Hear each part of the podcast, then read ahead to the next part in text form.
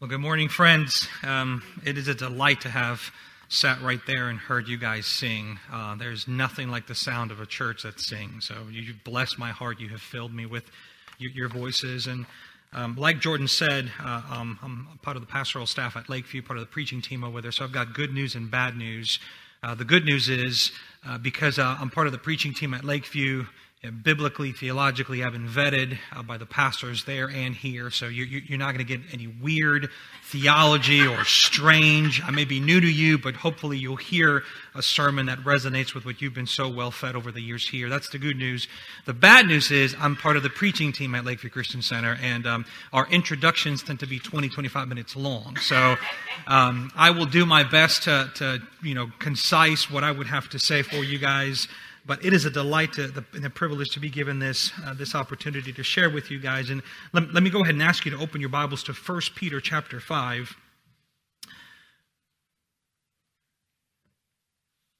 1 Peter chapter 5, um, a few weeks ago, Pastor Keith um, opened us up in, in this sermon series, kind of reflecting on what the book of 1 Peter would have for us this morning. And one of, one of the privileges that, that I have as a, as a pastor, uh, among many of the things that I do that are, are, a delight and a joy to serve people, is uh, the one on one encounters where, where I get to see front row seats, um, see what the, what the Lord is doing in people's lives, um, how faith is being stirred, how, how sin is being expunged, how hearts are beginning to grow softer, uh, minds are beginning to be enlightened by the Holy Spirit.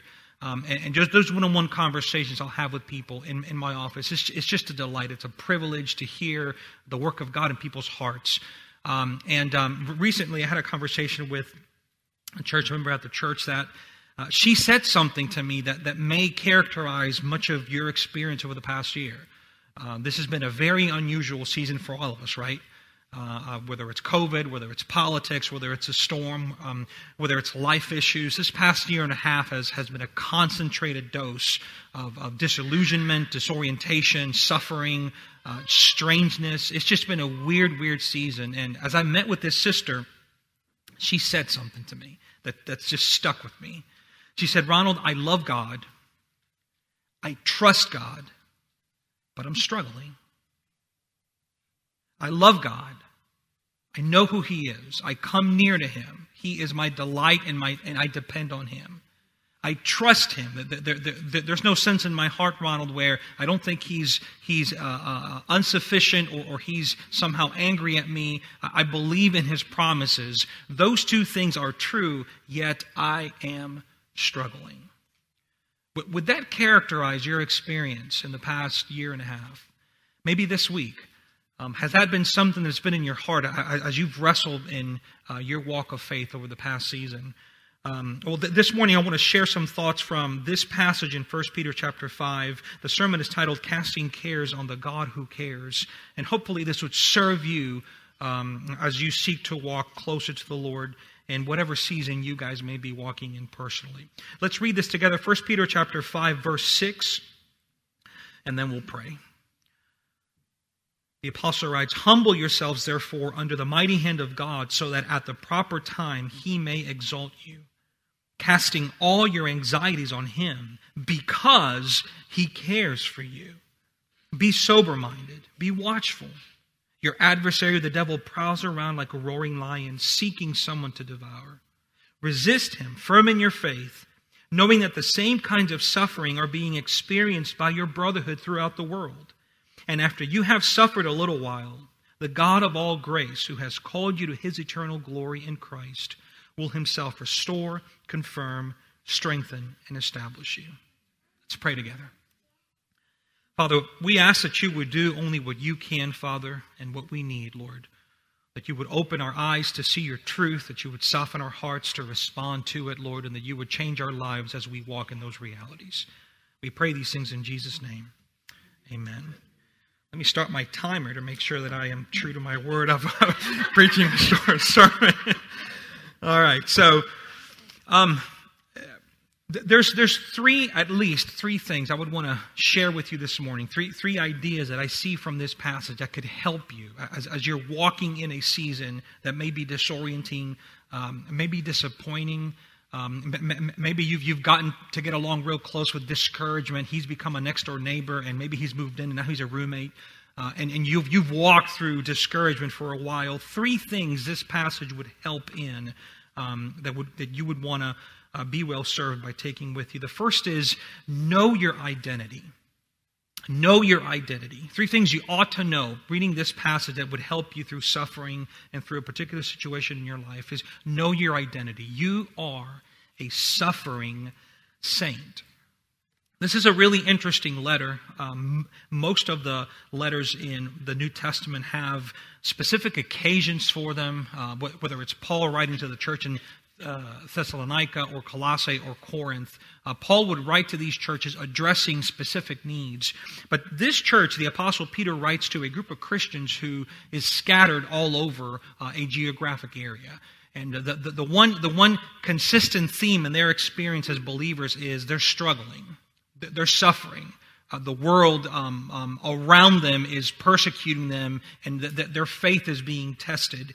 And, uh, and you see this early on in 1 Peter chapter 1, verse 6, where um, the apostle writes, In this you rejoice, though now for a little while, if necessary, you have been grieved by various trials, so that the tested genuineness of your faith, more precious than gold, um, though it is tested by fire, may be found to result in praise and glory in the honor and the revelation in him.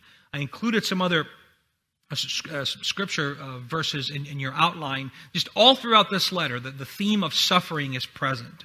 And so, if you are in, in, in, in a, in a position, in, in, in a place now where, where things are hard, uh, you may want to nuzzle up next to First Peter and read. This is written for Christians who are suffering, who are experiencing deep, deep, deep distress. Uh, but, but this letter primarily is written for believers in a, a, a setting of, of suffering. And Scripture would make it clear that suffering is, is, is not to be unexpected for the Christian.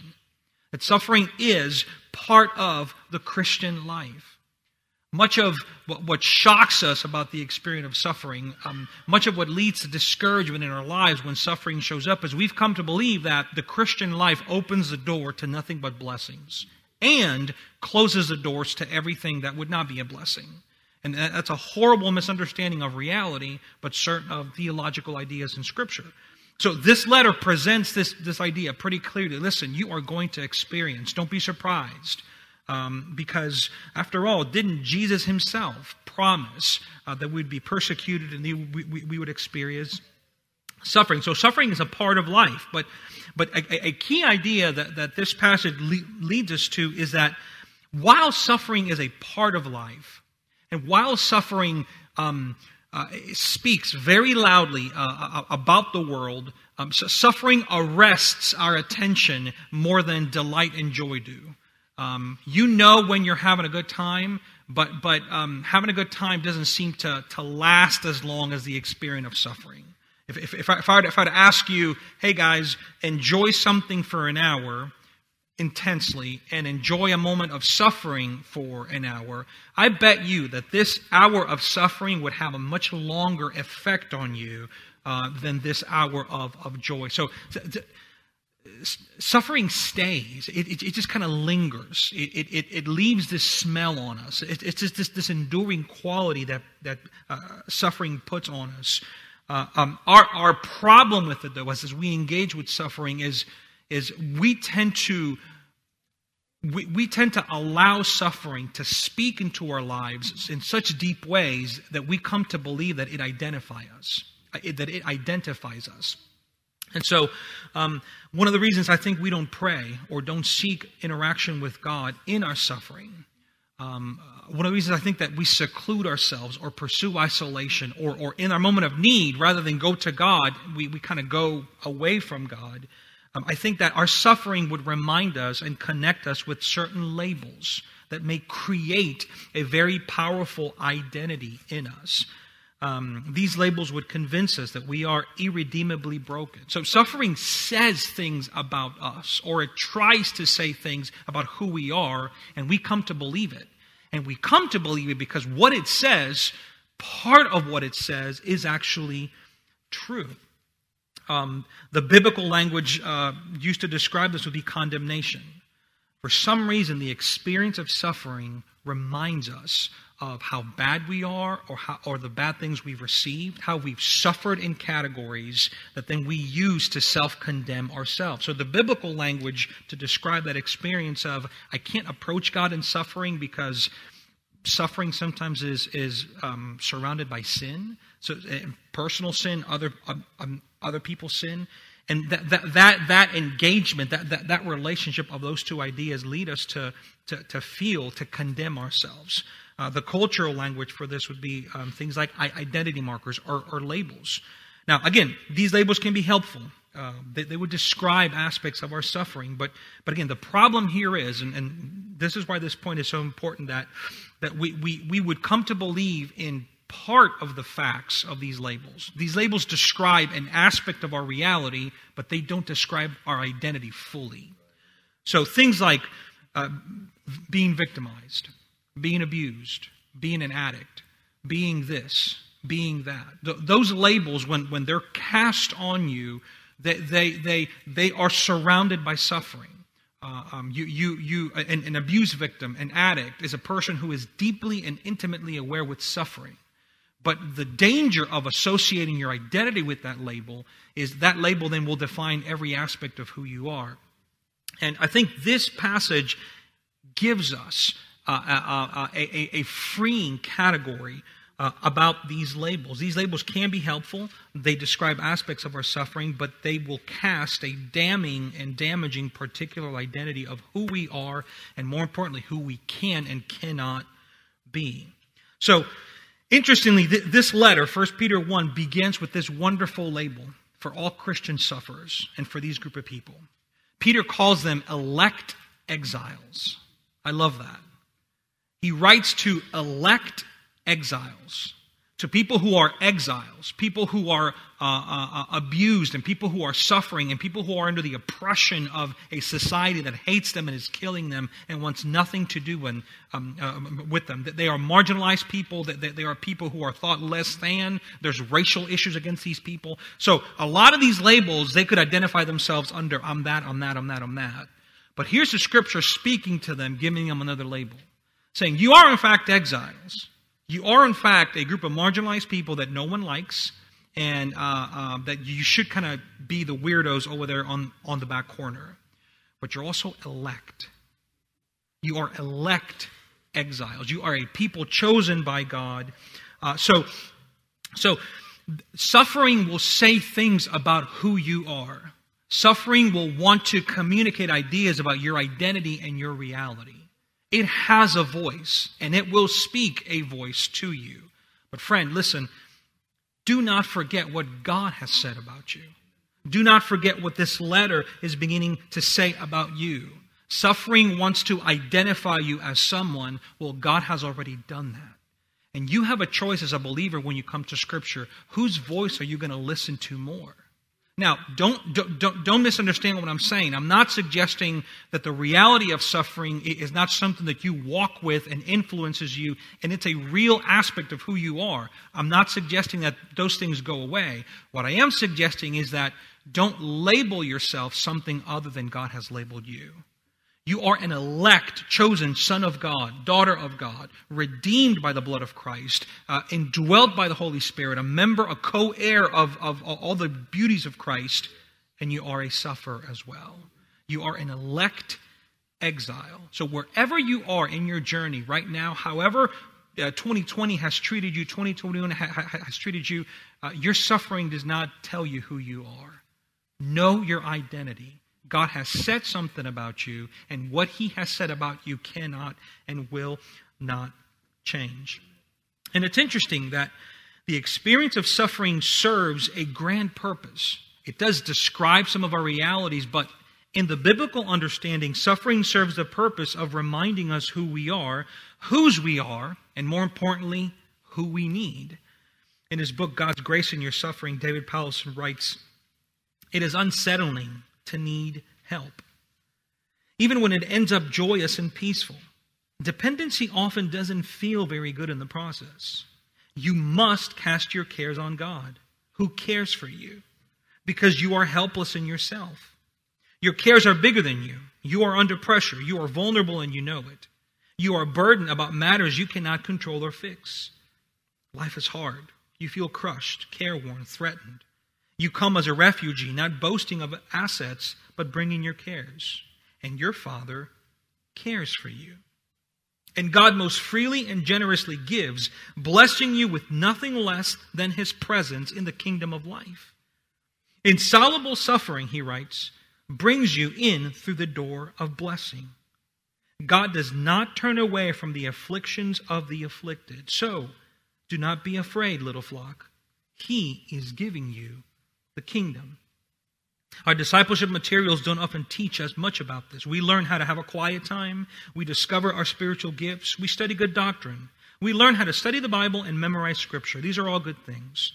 But we don't necessarily learn how to need help. God uses significant suffering to teach us to need Him. And when we need Him, we find Him. So don't, don't waste your suffering. This is a shortcut into the very presence of God as you recognize that you are a one who needs, and specifically, you are the one who needs a creator. I think the second thing this text would teach us um, know your identity would be number one. Number two would be know the process. Uh, there, there's a phrase in verse 10 of 1 Peter 5. You look at that verse with me. That first phrase, and after you have suffered a little while. And after you have suffered a little while. Um, you guys may be better at Bible reading than me, but uh, and again, I'm from Honduras, so English is my second language. Um, what exactly does he mean when he says a little while? Right? Like, how long is that? You know? Like, so, so you, after you have suffered a little while, what does that mean? Does that mean a day, a week, a year? Like, a little while in relation to what? To a long while? What's a long while? Uh, d- d- don't you love how specific Peter is here with, with giving us a timeline of what your suffering will be like, right? So if, if, if, you, if you've got a, a, bad diagnosis, maybe your job's up in the air, maybe your kids are, are being whatever they are being, and you come to God and say, Lord, help me in this, and the Lord speaks to you and says, listen, you will suffer for a little while, and that's all he says. How helpful is that? It's like, so God, is it a week? Is it two weeks? Like, how, how helpful is that? We are not told, right? We are not told. We're told a little while, but how little is a little while? So, know the process. Part of the experience of suffering is disorienting for us because, one, it, it's, it's terrible, uh, but it, it, it calls on us to live in what I call the in between of life. The in between of life. So, on one hand, you would have an encounter with God, a, a moment of, of not just coming to faith in Him, but being awakened to His realities. Um, but specifically in our suffering, you would have a moment where, where a specific need shows up in your life. Uh, uh, a, a, a, specific event in your life leads for your heart to recognize, God, I need you. So on, on, on this end of the line is a specific thing that's happened that's asking your heart to cry out to God. And then on this other end is, is the resolution of that need. Uh, um, uh, holding on to faith, God's promises to, to, to meet that need. But, but you see, life doesn't happen here, right? Nor does it tend to happen here. Life is this in between. We recognize the moment of our need, we come to the Lord, and then we wait for that moment to be resolved. So that in between of life, and that could be a week, it could be a year, it, it could be your entire life. A, a, a little while could be the rest of your life. And we just don't know. And you see, part of our problem is we want to short circuit the, the process. So this is very important. You have to know the process of suffering that involves an undetermined time it involves living in the in between. And we, we, we want to mess with God's calendar because we want things to end quicker at our time. Our problem, again, is that we want to shortcut this process because our natural inclination is to want to look towards something. We want details, don't we? We want uh, um, explanations. We have questions that we demand answers to. But, friends, we know that this is folly. The, the searching for details, searching for explanations leads to bitterness, it leads to disillusionment, and it leads to anxiety, which, which we'll get to. Because one question formulates another question, because we'll get an answer we didn't like or expect, and so that makes us ask another thing. And as more and more of our life is revealed, the more we recognize in the process of suffering that we're not really in control. And we don't like that. We don't like that. So, so know the process that this, after a little while, is not something that you and I determine. And by the way, this is a gift. It is a gift to not be giving a timeline in our suffering. There is something God is doing in blinding us to these details. Our blindness to when our suffering will end, our blindness to the details and explanations of our moments of, of crisis of faith are a blessing of God on our lives. She's like, Really? Re- really, preacher? Yes, they are. And here's why. Because in God's merciful providence, He intentionally blinds us to countless details of our lives in order to help us focus our eyes on specific details about Him namely, that we need Him. That's what He's trying to do. And our problem, again, is we want to know, right? We want to know everything. But as many of you know, if you had any water damage with Hurricane Ida, as, as I had a little bit of water damage, the more I knew, the more difficult things became, right? The more details of, okay, I need to call a mold guy, and there's, it's just, it's just, it's overwhelming. God, in His mercy, has simplified the process of suffering. And here it is you're on a need to know basis. And guess what? You don't need to know. But you do need to know one thing that He is God and that you are not. That He is God and that He is with you. He is God and He cares for you. Brother and sister, please understand this. There is nothing you can do that will outdo God's moment of grace and mercy in your suffering. So release yourself from what you would want to do and give yourself over to His plan for your life. Now, what does this sound like? What does this sound like in the life of a, of, of a believer? Okay, conceptually, I get that, Ronald. It kind of makes sense, but but if, if, if you're to come into my prayer closet and evaluate me and, and, and kind of kind of you know take notes of what prayers would sound like, how do I know I'm doing it right? Well, fortunately for us, in God's infinite mercy and wisdom, He gave us a whole bunch of prayers in the book of Psalms. And, and we have an example as in Psalm chapter 13, where David writes, How long, O Lord, will you forget me forever? How long will you hide your face from me? How long must I take counsel in my soul and have sorrow in my heart all the day? How long shall my enemy be exalted over me? Consider and answer me, O Lord my God. Light up my eyes, lest I sleep the sleep of death. Lest my enemy says, I have prevailed over him. Lest my foes rejoice because I am shaken. So, living in the in between sounds a certain way. It doesn't sound like pick yourself up by your boots, by, by your bootstraps. It, it, it doesn't sound like this, this naive kind of like, like, like, like weird fake Christianity type thing where you don't tell people it hurts when it hurts. That's not what it sounds like. It sounds like the great King David asking the Lord, I am a man after your own heart. You've said that about me, but I don't know where you are. That's what it sounds like. It sounds isolated. It sounds dark. It sounds discouraging. It, it, it, it sounds like questions. But, but that's not only what it sounds like. And this, this is what I love about this song. It sounds like trust. It sounds like remembrance. It sounds like looking ahead, using what you know about God to be true as, as, as the wind that, that kind of moves you away from that disillusionment. It sounds like verse 5 of Psalm 13, but I have trusted in your steadfast love. My heart shall rejoice in your salvation. I will sing to the Lord because he has dealt bountifully with me. It sounds like statements rather than questions. You see, faith begins where questions end. Part of the process of suffering involves questions, and that's natural and I would say almost necessary.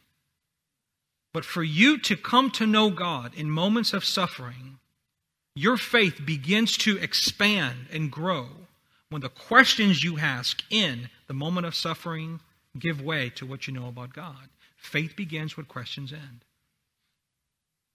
Last thing this text would teach us is that know a God who cares. So know your identity. Wherever it is you are, know who you are. You are an elect exile. You are more than your suffering. You are not your suffering. You're a child chosen of the great sovereign king. Know the process. Process involves living in the in between. It's uncomfortable, it's, it's disillusioning, but, but it, it is where God has you and wants you. And finally, know the God who cares. Verse 7 of, of 1 Peter chapter 5 has been one of my favorite verses in Scripture because of, of what it communicates back to back with the reality of verse 6. So, verse 6 says, Humble yourselves, therefore, under the mighty hand of God, so that at the proper time he may exalt you. And so, verse 6 lifts my eyes up to this magnificent, majestic God, this powerful, incomparable God of the universe, who, with a spoken word, can create a star, who, who, who could lift mountains, who, who, who mountains melt by the sound of his voice. I, I get a picture of a God who's beyond me, a, a, a God who I will, I will want to back away because he's too big to behold. But then verse 7 balances that with this beautiful picture an invitation to cast our anxieties on him because he cares for you. I love that it doesn't say, cast all your anxieties on, on him because he's powerful enough to deal with them. It doesn't say that. It doesn't say cast all your anxieties on him because he's really, really good at, at, at strategizing. He doesn't say that. He doesn't even say cast all your anxieties on him because there's endless provisions in him.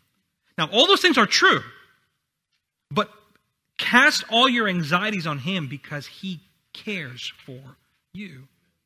There's an intentional personal bent that God has towards us. I'll say that again. There's an intentional personal bent that God has towards us. He wants to meet with us in our moments of anxiety and care. And so Peter invites us to do something. He's inviting you, hey, listen, cast all your anxieties at the Lord. Throw them all his way. Bundle them up and just start casting them his way. And I think it, it probably w- would be helpful for us to understand the nature of anxiety. What exactly is anxiety? And, uh, and it, will it'll help us come to um, better understanding of, of what's being said here. Now, anxiety and fear are related. This is a comprehensive uh, um, um, definition of these ideas, but uh, anxiety and fear are related. They're not the same thing, but they are closely related. Um, and, and maybe comparing and contrasting um, will, will, help bring some um, details to this. I wrote, Fear is the response to what we can't control. So, you're afraid you're going to lose your job. That may not be part of what you can or cannot control. So, that's fear. How you respond to the not knowing of what you can't control is fear. Anxiety, on the other hand, is the response to losing control of what we think we should control. So, the intricate web of systems you've created to make sure you don't lose your job isn't working. So, that leads to a concentrated, more specific flavor of fear. Do you see the difference? Another example fear is responding to an uncertain future. Fear is responding to an uncertain future. Ah, I don't know what's going to happen next week, man. I'm, I'm scared. That's fear. Anxiety is responding to the uncertain future we've created. Fear is a lack of faith in God's sovereignty. Fear is a lack of faith in God's sovereignty. Anxiety is their heart's response to having attempted to be like our sovereign God. See, the main difference between fear and anxiety in this context would be that fear, you're responding to something outside of your control. Anxiety, you're responding to wanting to be the person in control. A- anxiety in, in the Christian life is this weird thing. If you, if you know your theology and you understand what it means for God to be sovereign, you understand that anxiety is an attack against that doctrine. Because a- anxiety is like anxiety is like when I was eight years old and I would put on one of my, my, my, my dad's suit jackets. It didn't fit, right? It swallowed me. Why? Because I wasn't big enough for it. And that's anxiety. When we look at our, our, our life, when, when, when, we project the ideas of what's going to happen in our life and then try to control all those ideas, we build these systems to make sure that the things that we're afraid of don't come near us. And we recognize we're incapable of it. And, and then that just kind of begins to breathe this, this a, a, a, paranoia of doing it over and over and again, more complicated, more intricate, more involved and detailed systems to ensure that the things that will harm us will stay at a distance. Well, we're, we're, we're playing God with our lives. We're trying to control things we can't control. So this is why people who suffer with anxiety are, are so are so uh, uh um, uh, uh, uh, um, energetically afraid because things aren't just bad, they're catastrophically and microscopically bad. They, they, they know to the nth degree how things, how bad things really are because they've seen themselves fail over and over and over and over again at trying to prevent that badness to come next to them. So, an anxious person is a person who wants to kind of steal some of God's sovereign power into their lives. And we can't do that. Now, this is something Jesus said in Matthew 6, did he not? He said, Therefore, do not be anxious about tomorrow, for tomorrow will be anxious for itself. Sufficient for the day is its own trouble. Know your pay grade, know your role.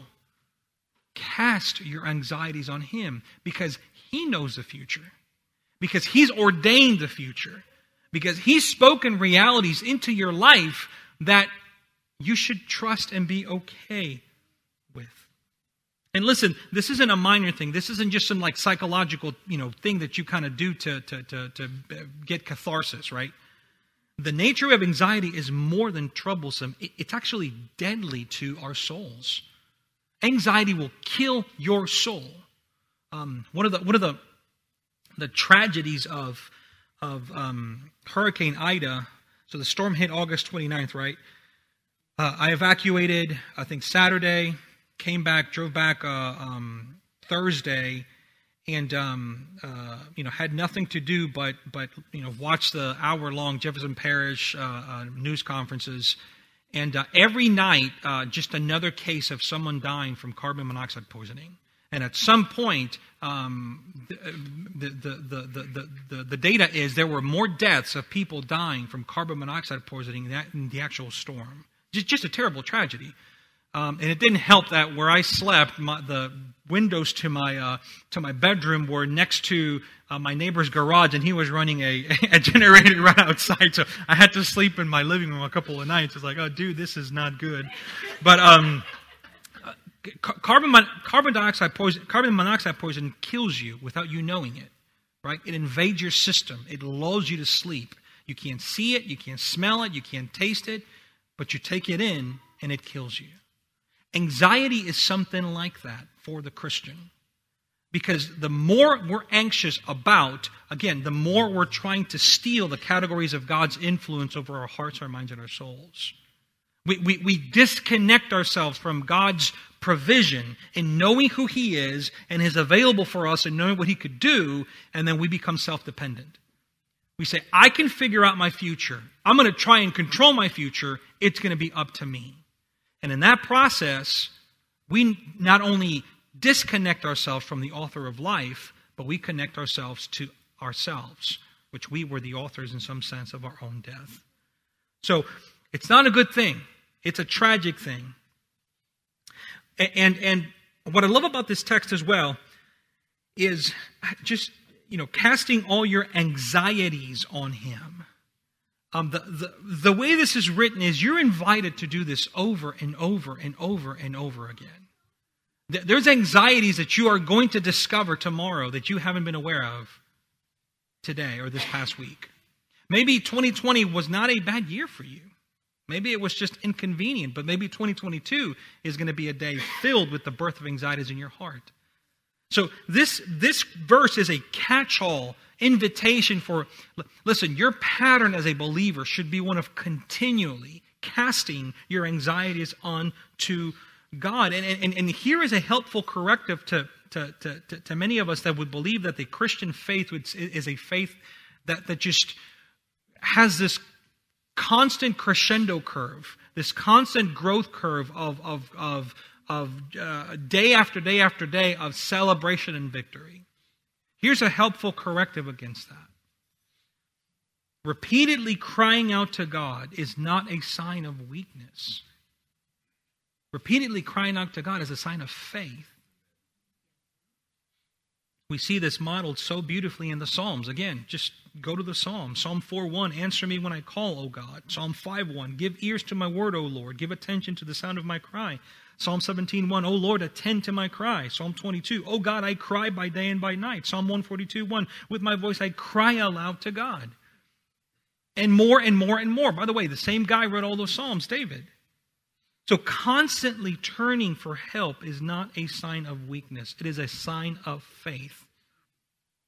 And it is a sign that points us to what the Lord is going to do in our lives. This is how verse 10 in this passage finishes. And after you have suffered a little while, however long that is, the God of all grace, who has called you to his eternal glory in Christ, will himself restore, confirm, strengthen, and establish you.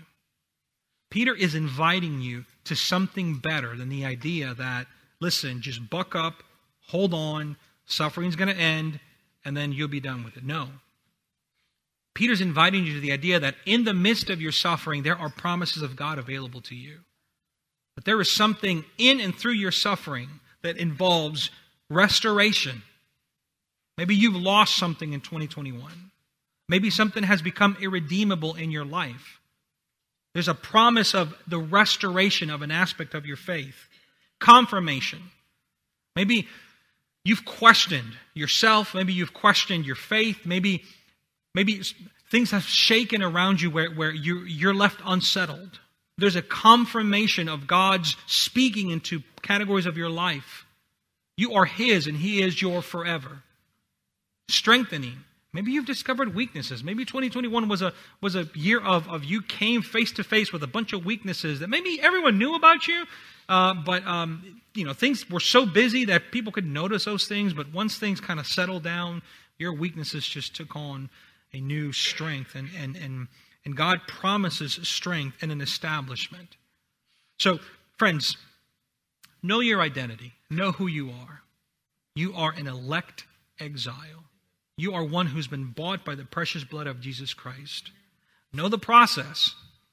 The process is undetermined by you, not by Him. And know the God who cares. Accept the invitation of a God who desires for you to cast your anxieties on Him, not as a rebuke, but as someone who loves you and would come near to you. Let's pray together. Father, I pray that you would do through your Spirit what no man behind this pulpit can do, Lord. Let us take your word, Lord, and make it live up to your promise that it would not return void, Father. We pray for your presence in our lives, O oh Lord. We pray for your continued work and, and uh, um, um ministry here at CCC, O oh Lord. Father, we pray for uh, an increase of faith, O Lord, among this uh, wonderful group, group of brothers and sisters, O Lord.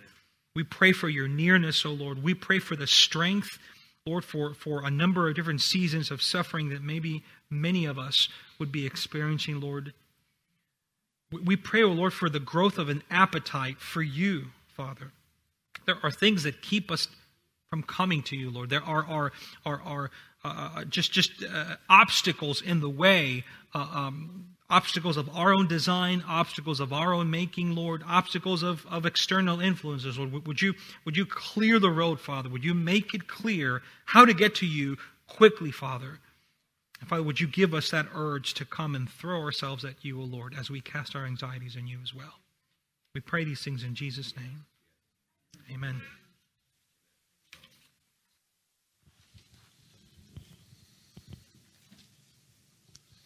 Amen. Thank you, Pastor Ronald. Church, can we thank him for serving us so well this morning? Amen. Amen. Grateful for you, man. As always, we want to end with uh, reciting the Great Commission. And just as a reminder from the word this morning, the God who calls us to go is the God who goes before us and the God who is with us in the midst of us. So let's re- recite this. Go therefore, disciples of all nations, baptizing in the name of the Father, the Son, Holy Spirit, teaching them to observe all, all that I've commanded you. Lord, I'm with you always to the end of the age. Amen. Amen. Be blessed. Enjoy your Sunday.